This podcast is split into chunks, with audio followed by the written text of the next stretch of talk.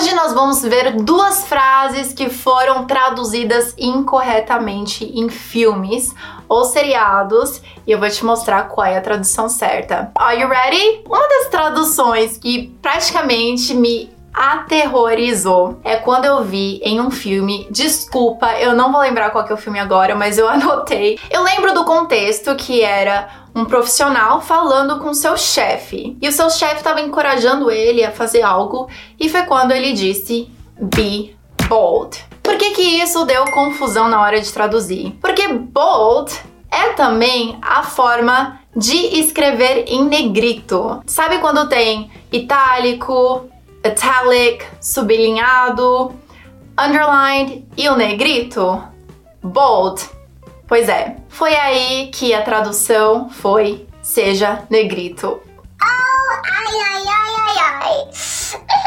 Oh my god. Ai, gente, o chefe não tava falando pra uma pessoa humana ser negrito. Como que que podemos ser negrito, gente? Não, não dá, não dá. Não faz sentido e infelizmente foi uma falha na tradução. Qual seria a tradução correta? O que que o chefe estava dizendo?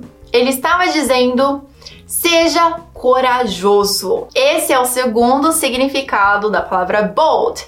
Be bold. Seja corajoso. Seja ousado. Be bold.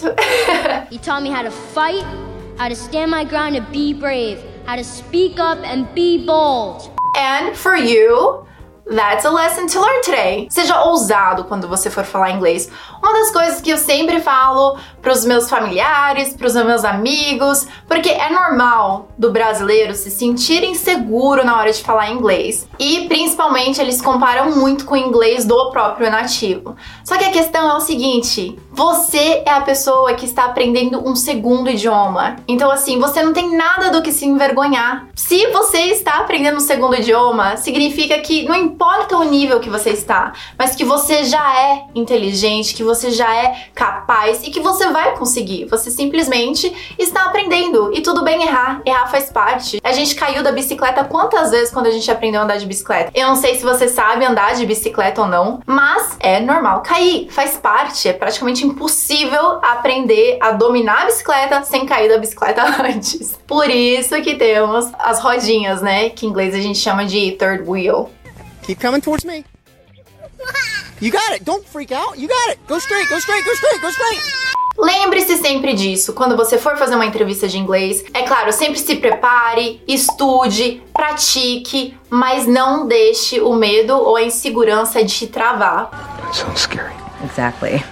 O que você está provando é que você é bilíngue, que você está estudando e que você fala um idioma a mais que provavelmente aquela outra pessoa não fala. E se você tem vergonha de falar com seu professor, ou se você tem vergonha de falar com seu amigo que também está aprendendo inglês, ou que talvez sabe inglês um pouco melhor que você, sabe como você pode se consolar? É simplesmente pensar assim: poxa, para ele chegar onde ele chegou, ele teve que passar por que eu estou passando agora. Eu estou simplesmente passando pelo processo natural para alcançar o sucesso no inglês. Eu não vou me rebaixar para isso, ok? Be bold.